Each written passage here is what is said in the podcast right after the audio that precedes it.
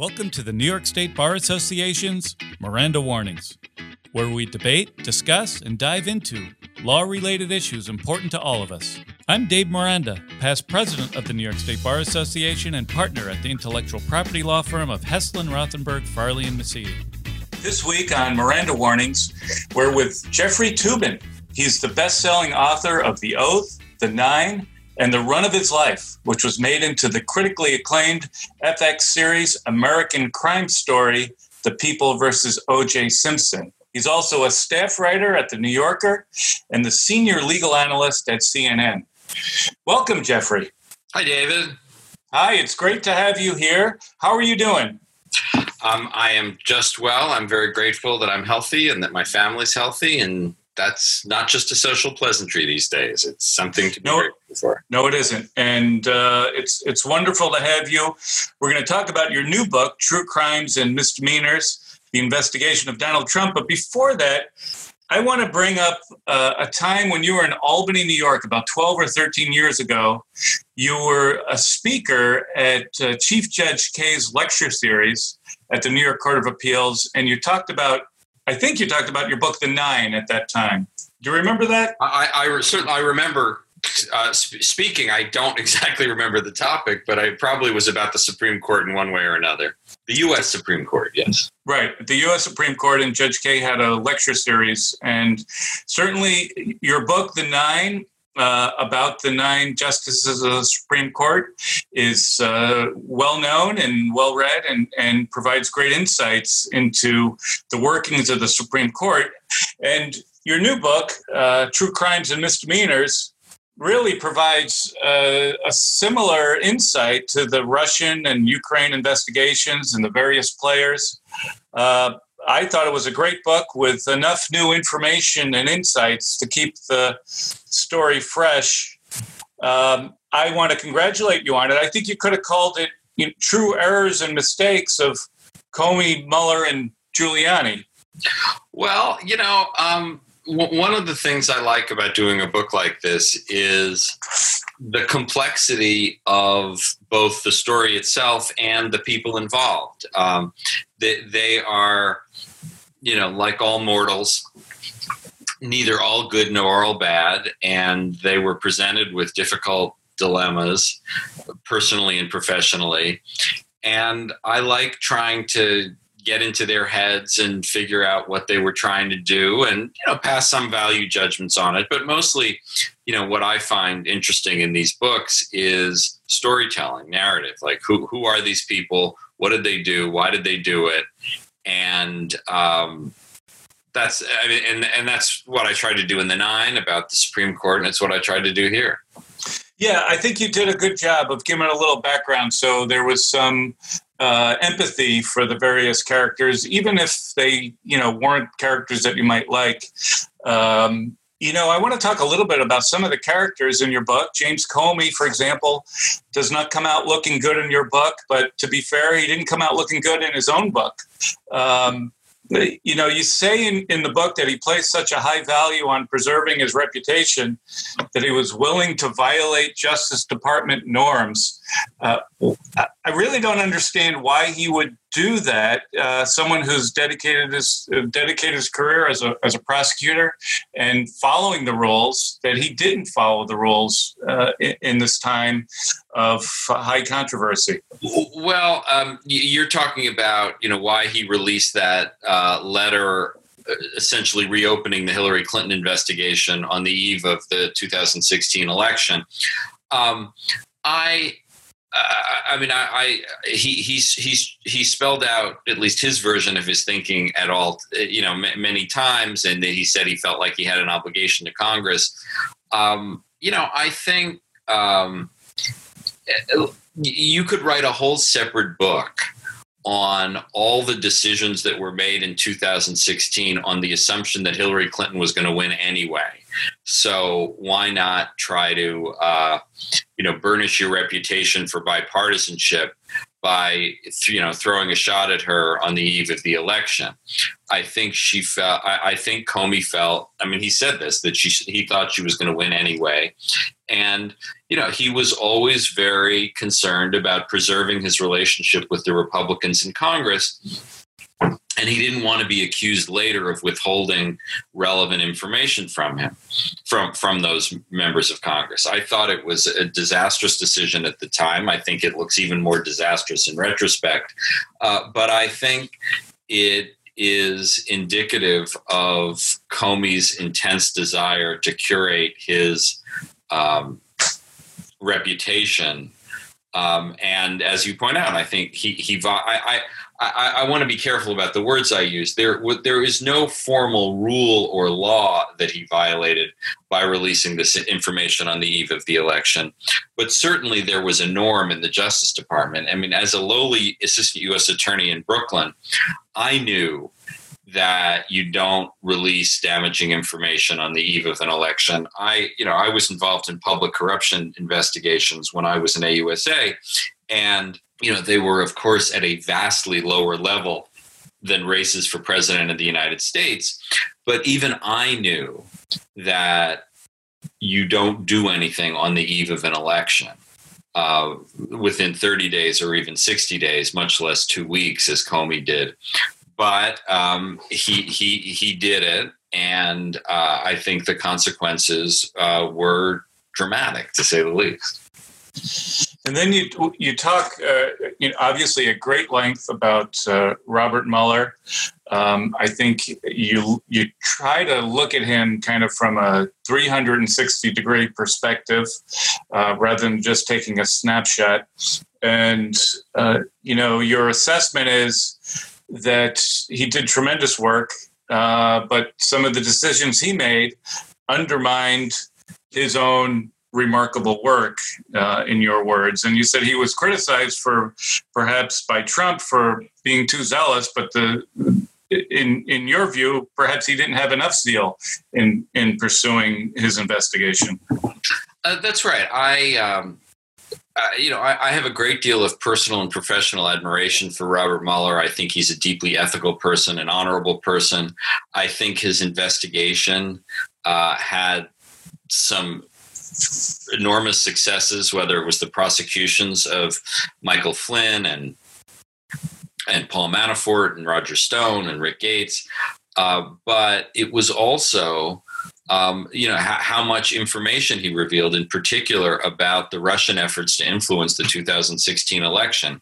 The detail and the comprehensiveness with which he proved the case that russia intervened to help trump was really re- remarkable. Also you know he he you know built a meticulous case of obstruction of justice against the president. You know, his, his, and and um, so so you know, I I I think there were many uh, good things about Mueller's investigation. I think he fell short on two very important areas. One is his failure to subpoena Trump for for grand jury testimony, and the other for his failure to state clearly in his final report that um, Trump committed the crime of obstruction of justice. Right, and he didn't. He didn't come out and say it clearly, um, although he put in put forward all the you know all the basis and the facts that you would need to establish that. Um, you know, I want to bring you to a, a part in your book when you talk about Mueller's recognition of nuance. I kind of felt that you know he thought if he put all the all these facts out that he wouldn't need to say it that everyone would understand the nuance of what he was saying um, but that's not how it was played um, and i want to talk a little bit about it, you talk about a, a, a, meeting that Mueller had with uh, acting FBI Director Andrew McCabe, who was at one point, uh, you know, a subordinate to, to Mueller. Now he was the acting director. And when they go in the room, um, uh, Andrew McCabe gives Mueller his old seat at the table as a gesture of respect. And you say in the book that Mueller noticed that nuance. Yeah, I thought that was uh, that that was quite meaningful. I, I, I uh, you know, a, a, any of us who have succeeded a mentor, uh, you know, feel a special obligation to um, show gratitude and respect. And um, you know, just to just to explain clearly, in the in the director's office at the uh, at the FBI, there's a conference table where the director you know sits through much of the day with people who come to meet with him and Mueller had a particular seat he always sat in and and McCabe knew that and he uh, when when Mueller came to um, you know get get his first briefing about the Russia investigation after he'd been appointed as special counsel, uh, McCabe uh, did not sit in Mueller's seat. Mueller, they because that that that was Mueller's seat, and uh, I thought that was a gracious and meaningful gesture by a uh, former protege who had moved on to the big seat eventually, although he wasn't there for very long. Right. Yeah, and then you know, and then Mueller, I, I think Mueller was, uh, you know, recognized nuance, uh, recognized the meaning of language and words, and as you said, it was, you know, some of his words were a little labored in that report. Um, and then he kind of got outmaneuvered by Attorney General Barr with the release of the report, and you go into that relationship quite a bit.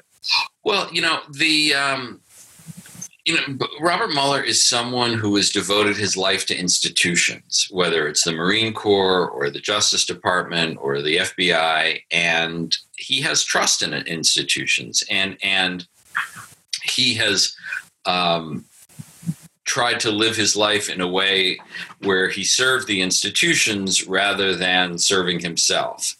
And I think the way he conducted uh, the, um, the, the investigation, you know, it, it was uh, vigorous, but it was also in recognition that he was a subordinate of the Department of Justice. You know, he was a special counsel. Uh, he was not an independent counsel. Lawrence Walsh and and and Kenneth Starr were appointed under a law that has since expired, where they really had an institutional security that was different from a mere prosecutor within the Department of Justice. And um, Mueller was a subordinate in the Department of Justice, and he recognized that, and and he felt his duty as special counsel was to submit his final report to his superior, the attorney general, and trust that it would be handled in an appropriate way. And uh, it wasn't. It, it, it was. Um, it, it, was handled in a deeply political and manipulative way um, to to both diminish its importance and actively mislead the public about what what um, Mueller had, had actually found. And, and I think there's a poignance in Mueller's trust in Barr to do the right thing with the release of the p- report. And even after Mueller, uh, even after Barr really betrayed Mueller uh, through his the way he released the report, Mueller never really fought back. You know, he he acted like the subordinate that he was, and I and I think that's unfortunate. Yeah, so so you, you're saying that he, he never fought back because he he understood the the hierarchy and the chain of command, and and he was just uh, doing his job. That's that's right, and and um, you know, and and and he felt like um, he had an old fashioned idea about how prosecutors, you know, don't talk outside the courtroom. You know, his his office uh, was one of the very few uh, leak free leak free operations in Washington. Um, and he he he personally has has maintained that code um, ever since he um, closed his investigation.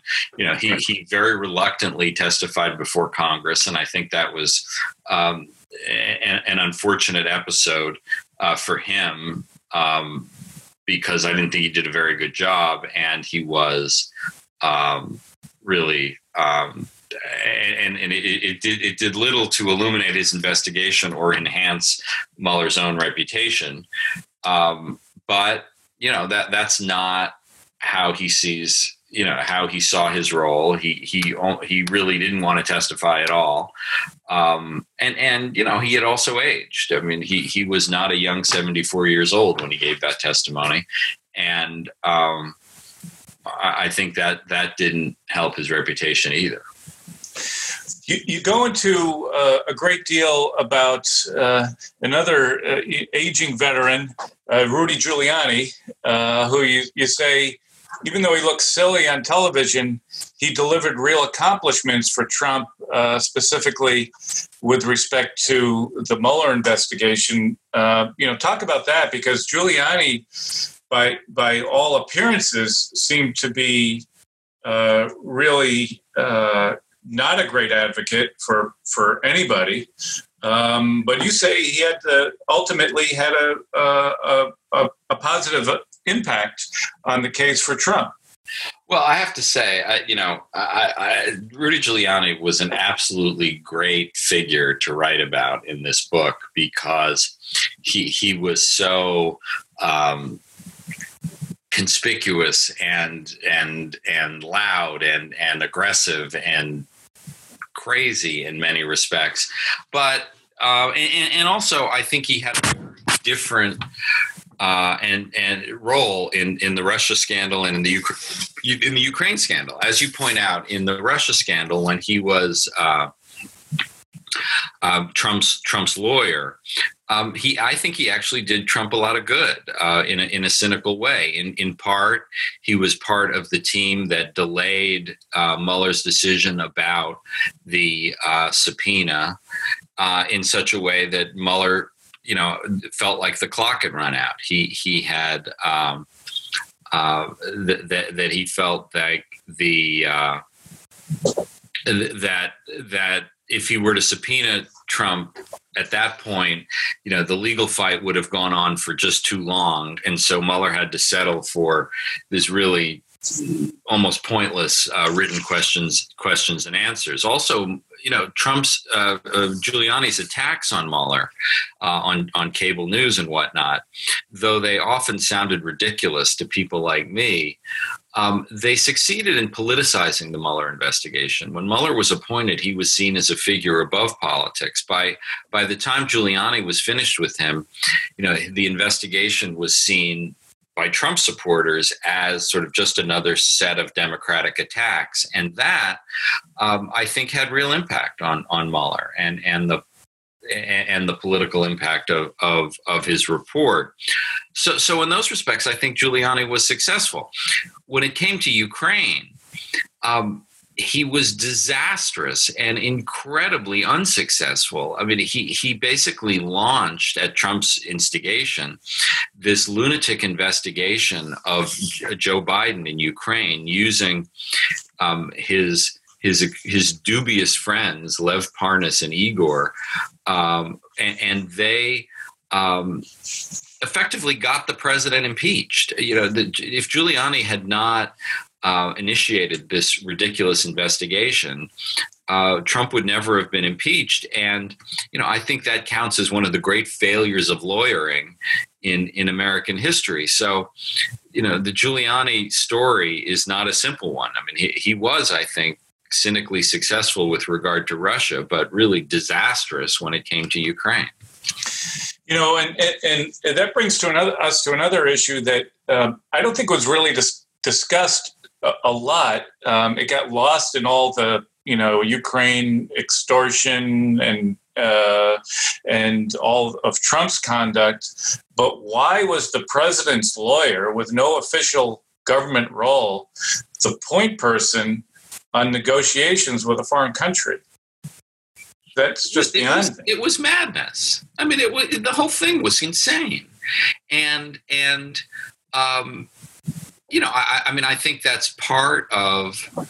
Um, I mean, you know, th- this this is, you know, th- this freelance um, diplomacy that that Giuliani was was conducting was not only, uh, you know, it, it, it, was it was politically unwise as well as substantively substantively terrible. Uh, but there's no doubt Trump um, authorized it um, because you know when we come to the infamous phone call that Trump made to um, President Zelensky on July 25th, 2019, what he was saying was what Giuliani was saying, what which was we want dirt on Joe Biden, or you're not going to get um, the the the financial support that Congress authorized for you, and you know that that was, I think, correctly seen by the House of Representatives as an abuse of power. He deserved to be impeached. And so I, I so I, I, don't know if it got swept under the rug. I think getting impeached is a pretty big deal. Yeah, but he he, he got impeached for for that conduct. But but you know what about the fact that just his personal lawyer was out there engaging in negotiations for the United States when he had no official capacity? Um, you know, you say in your book, you you you, you quote. Um, there's a quote in your book where you say there are moments that are made up of too much stuff to be lived at the at the time they occur. Um, that's, that's what I my my my great idol John le Carre. Right, and that's what we're going through. There's so much stuff you can't even get to it all. Um, that's um, that's a that's a particular reference I mean, I, I, I, that's a quote from the great book Tinker Tailor Soldier Spy, and that that's a reference to May of 2017, which was the series of events basically in the in the the, the second two weeks of the month where uh, Trump fires Comey and and then uh, Rosenstein hires Mueller. Um, and, and, it just when you when you look at all the events that take place in that period, it, it just seems almost overwhelming. Although I think it is true with uh, with the Trump presidency that you know it, it has taken place at such an exhausting pace that things that you know seem like ancient history are actually quite recent. I mean, the, the best example being, you know, the, the Senate acquitted President Trump in the impeachment trial in February of this year. We're only in August. I mean, February is not ancient history compared to August, but you know, given what's gone on with the pandemic and the economic collapse, um, it, it is certainly true. I think that um, the events in my book, which effectively end in March, do seem like history, even though they're just a, basically a few weeks ago. You know, I know you ended in March. I wish you kept going because I want to find out if we all survive. well, I, I, have to say, when I finish a book, uh, I, I, I've written eight of them, and, and I'm very glad to have written them. But I find them, you know, emotionally and physically very exhausting to write. So so my first thought on finishing a book is, boy, I can't wait to start another. No, that is not.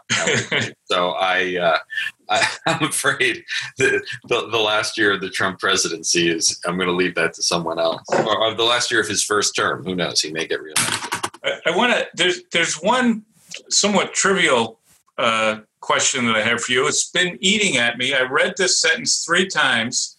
It's about Jefferson Beauregard Sessions the third, and you said he's a sort of human onomatopoeia. Um, I, I, I don't know what that means. Onomatopoeia is. No, I know what onomatopoeia means, uh, but why is he an onomatopoeia? Because Jefferson Beauregard Sessions III sounds like a Civil War general. okay. And and that's his political persona. Right. That that, that you know, um, uh, many people's names have no particular significance. Um, you know, it, it, his his his his successor in the Senate uh, the Democrat is named Jones. I mean, you, what, what, you know, that's it's it's about as generic American name as you can find. But Jeffrey, Jefferson Beauregard Sessions III, I think, gives you a certain sense of who the person is, and that sense, in my experience, is correct. Right. Yes. Okay, I got it now. So he sound he sounds like what he is. Right. Right. I, uh, let me ask you about something that's uh, more current. Uh, Kevin Clinesmith, a former FBI lawyer, um, is now in the news. He, he may plead guilty to altering an email uh, from the CIA, and this is part of uh, the investigation into the Russian investigation. There's some claim of uh, some misdealings in the initial opening of the investigation that Kevin Clinesmith apparently was involved in.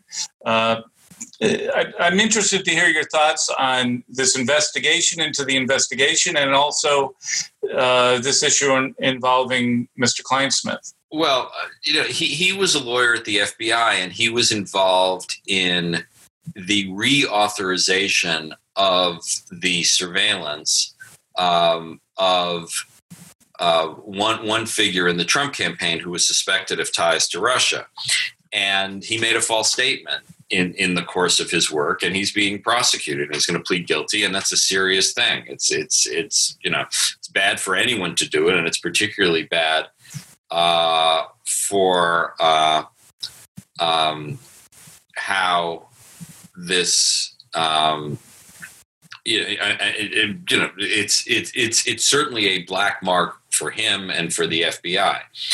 What the president and his allies have been claiming from the beginning is that there was something corrupt or improper about the um, origin of the FBI investigation in the first place.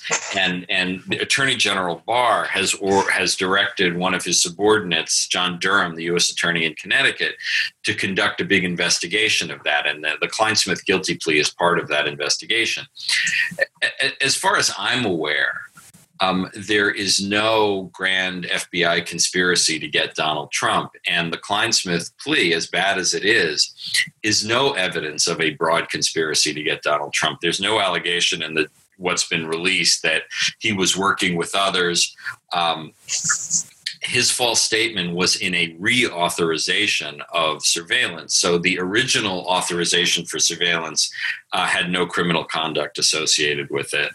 Um, so, uh, you know, I, I think, you know, one of the shocking things about the way Barr has run the Justice Department is that, you know, he, he has devoted enormous efforts to trying to discredit the Mueller investigation whether it's trying to lower Roger Stone's sentence, the only defendant in any case that Mueller that, that Barr has um, intervened in as his tenure as, a, as Attorney General, uh, trying trying to dismiss the, the, the Michael Flynn case, and now ordering this investigation of, of Russia. I think you know this is an unprecedented act by an attorney general to to sort of to try to redo and undo the work of the Justice Department, which was Mueller represented. But I think you know that's indicative of how Barr has conducted himself. Well, to, to move things to a more hopeful note, um, I, would like to, to to get your your your best guess as to who you think uh, Joe Biden might pick for Attorney General. Um, I, I, will give you two names um, that I think are are possibilities. One is Sally Yates, who was the Deputy Attorney General at the end of the Obama administration, and she played an important role in the beginning of the Russia investigation, sort of warning um, the, the, the new White House, uh, specifically Don McGahn, the White House counsel, that um, Michael Flynn was more implicated than than than he had let on. Um, so I think she's a possibility. Another possibility is Deval Patrick, who mm was uh, the governor of Massachusetts for two terms, uh, served in the Justice Department under Bill Clinton as head of the Civil Rights Division. Um, I think I think he's um, certainly a, a, possibility as well.